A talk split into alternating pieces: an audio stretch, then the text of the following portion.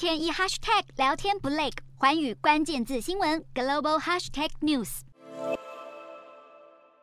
颠沛流离的灾民在散落满地的瓦砾堆上行走，眼睁睁看着自己的家被炸成废墟。这是俄罗斯对乌克兰发动侵略两百天以来，乌国各地支离破碎的景象。乌俄战争已造成大量的死伤，更有超过一千万人被迫逃离家园，沦为战争难民。而经济、粮食以及能源方面的影响也早已扩及全欧洲乃至全世界。但进入冬季之后，情况恐怕还会更糟。根据世界银行的统计，截至六月一日为止，这场战争已经造成乌克兰超过九百七十亿美元（约新台币三兆元）的直接损失，建设、交通、商业以及工业活动都承受剧烈的打击。而乌国投注战争的花费，再加上经济活动停摆，也造成额外的两千五百二十亿美元（约新台币七点八兆元）的损失。这也代表乌国未来重建经费恐怕会高达三千四百九十亿美元（约新台币十点八兆元），已超出乌克兰去年 GDP 的一点五倍，而这个数字只会有增无减。随着战争的演进，西方与俄罗斯相继祭出的制裁也越演越烈。尤其在俄国无限期关闭北溪一号供气后，让欧洲天然气价格持续创下历史新高，生活费用也随之高涨，加剧通膨的问题。欧洲各国经济恐怕会因此走向衰退。